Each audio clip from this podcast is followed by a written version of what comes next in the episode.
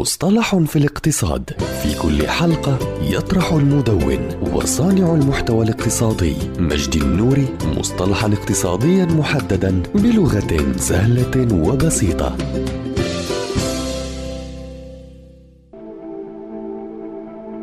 العقوبات الاقتصادية. هي جملة التدابير والإجراءات الاقتصادية والمالية التي تفرضها دولة أو دول أو منظمات أو هيئات دولية أو إقليمية على دولة أو تنظيم أو شركة أو غيره على خلفية القيام بأعمال عدوانية أو تهديد للسلم الدولي أو لحمل ذلك الطرف على تقديم تنازلات ذات طبيعة سياسية أو اقتصادية أو عسكرية. وقد تشمل العقوبات الاقتصادية أشكالا مختلفة من الحواجز التجارية والتعريفات الجمركية والقيود المفروضة على المعاملات المالية وتكون العقوبات الاقتصادية على طريقتين إما الحظر أو المقاطعة.